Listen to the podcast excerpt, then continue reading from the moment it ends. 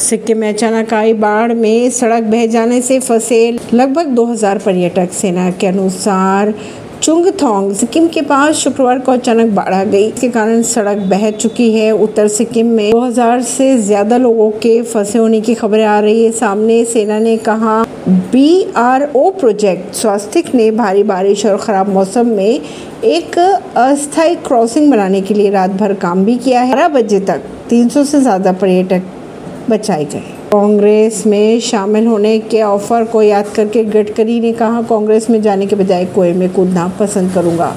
केंद्रीय मंत्री गडकरी ने कहा कि दिवंगत कांग्रेस नेता श्रीकांत जिचकर ने एक बार उन्हें कांग्रेस में शामिल होने का सलाह दी थी, जिस पर उन्होंने कहा था कि उस पार्टी का सदस्य बनने के बजाय वे में कूदना पसंद करेंगे। बिहार में जज को दी गई धमकी पत्र में लिखा था, गरीब कब तक तारीख पर दौड़ेगा? डाक के माध्यम से भेजे गए पत्र में ये भी लिखा है कि न्याय की कुर्सी पर बैठकर जो न्याय न करे और रिश्वत ले, उसे जीने का कोई अधिकार नहीं है। ऐसी ही खबरों को जानने के लिए जुड़े रहिए जनता से रिश्ता पॉडकास्ट से परवीन दिल्ली से।